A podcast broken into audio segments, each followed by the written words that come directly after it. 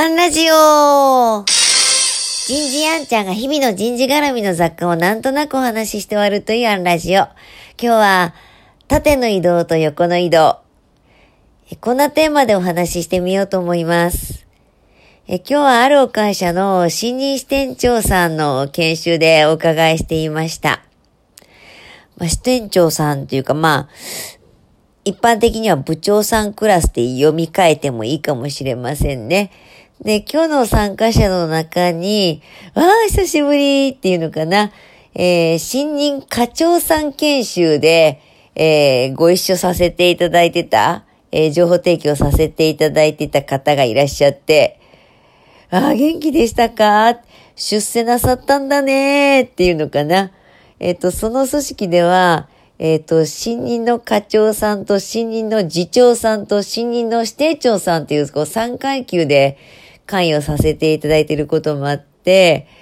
えー、8年ぐらいかけて再開できたってことになるのかな。こう、面構えが違うわけですよ。なんとなくすら覚えているその方の新任課長さん時代と、えー、あれから8年ぐらい経って、えまた新任の支店長研修でお目にかかったその方と、やっぱこうきっといろんな、えー、課長さん時代を経験してきたい、今日ここにいらっしゃるんだなという感じというのかな。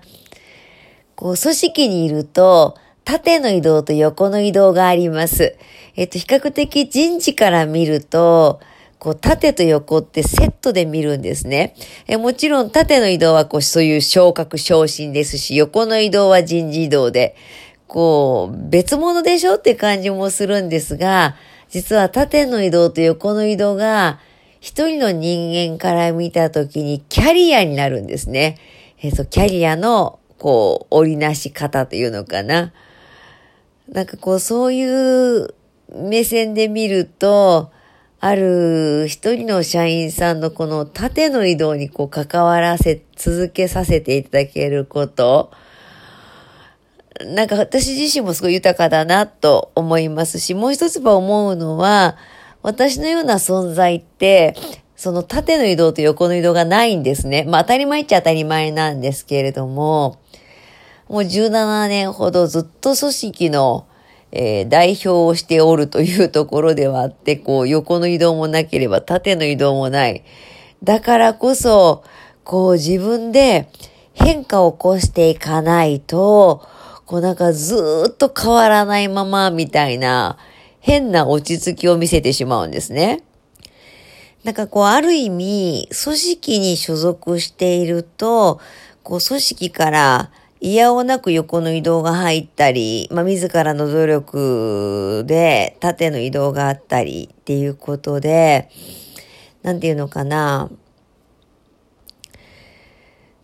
こう、節目ができていくっていうんですかね。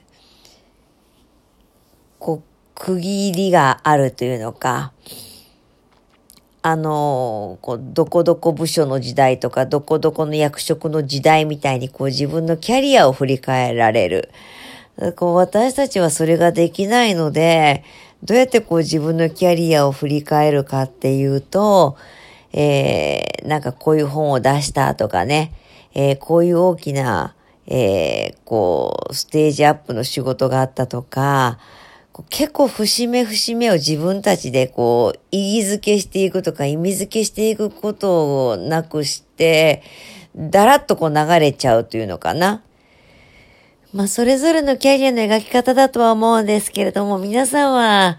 どんな縦糸と横糸を紡いで来られましたか？今日はここまで。次回もお楽しみに。